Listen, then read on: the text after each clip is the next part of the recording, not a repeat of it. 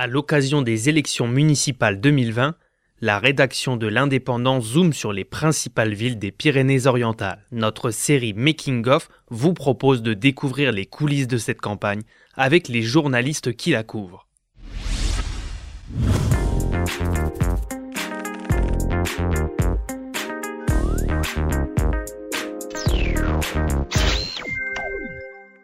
Notre journaliste Arnaud Andreux nous décrit la situation de Villeneuve-de-la-Rao. Arnaud, bonjour. Bonjour. Alors, tu es journaliste à, l'INDEP, c'est toi qui couvres la, campagne à Villeneuve-de-la-Rao.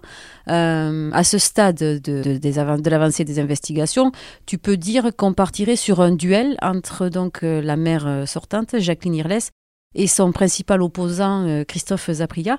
Est-ce que tu peux nous, dresser un petit peu vite fait un tableau des, forces en présence?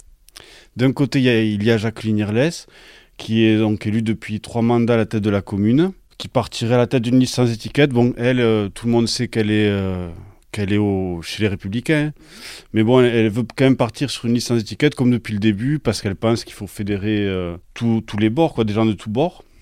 Et de l'autre côté, il y a Christophe Zapria, donc, qui était élu d'opposition pendant cette mandature, qui lui aussi part sur une liste sans étiquette. Lui, par contre, il n'est pas étiqueté lui-même, enfin, il, a, il adhère à aucun parti.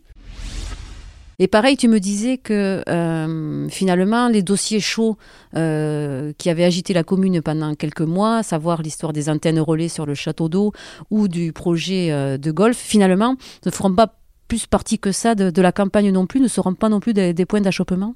Alors pour l'instant, euh, ni Jacqueline Irles ni Christophe Zapria n'en parlent.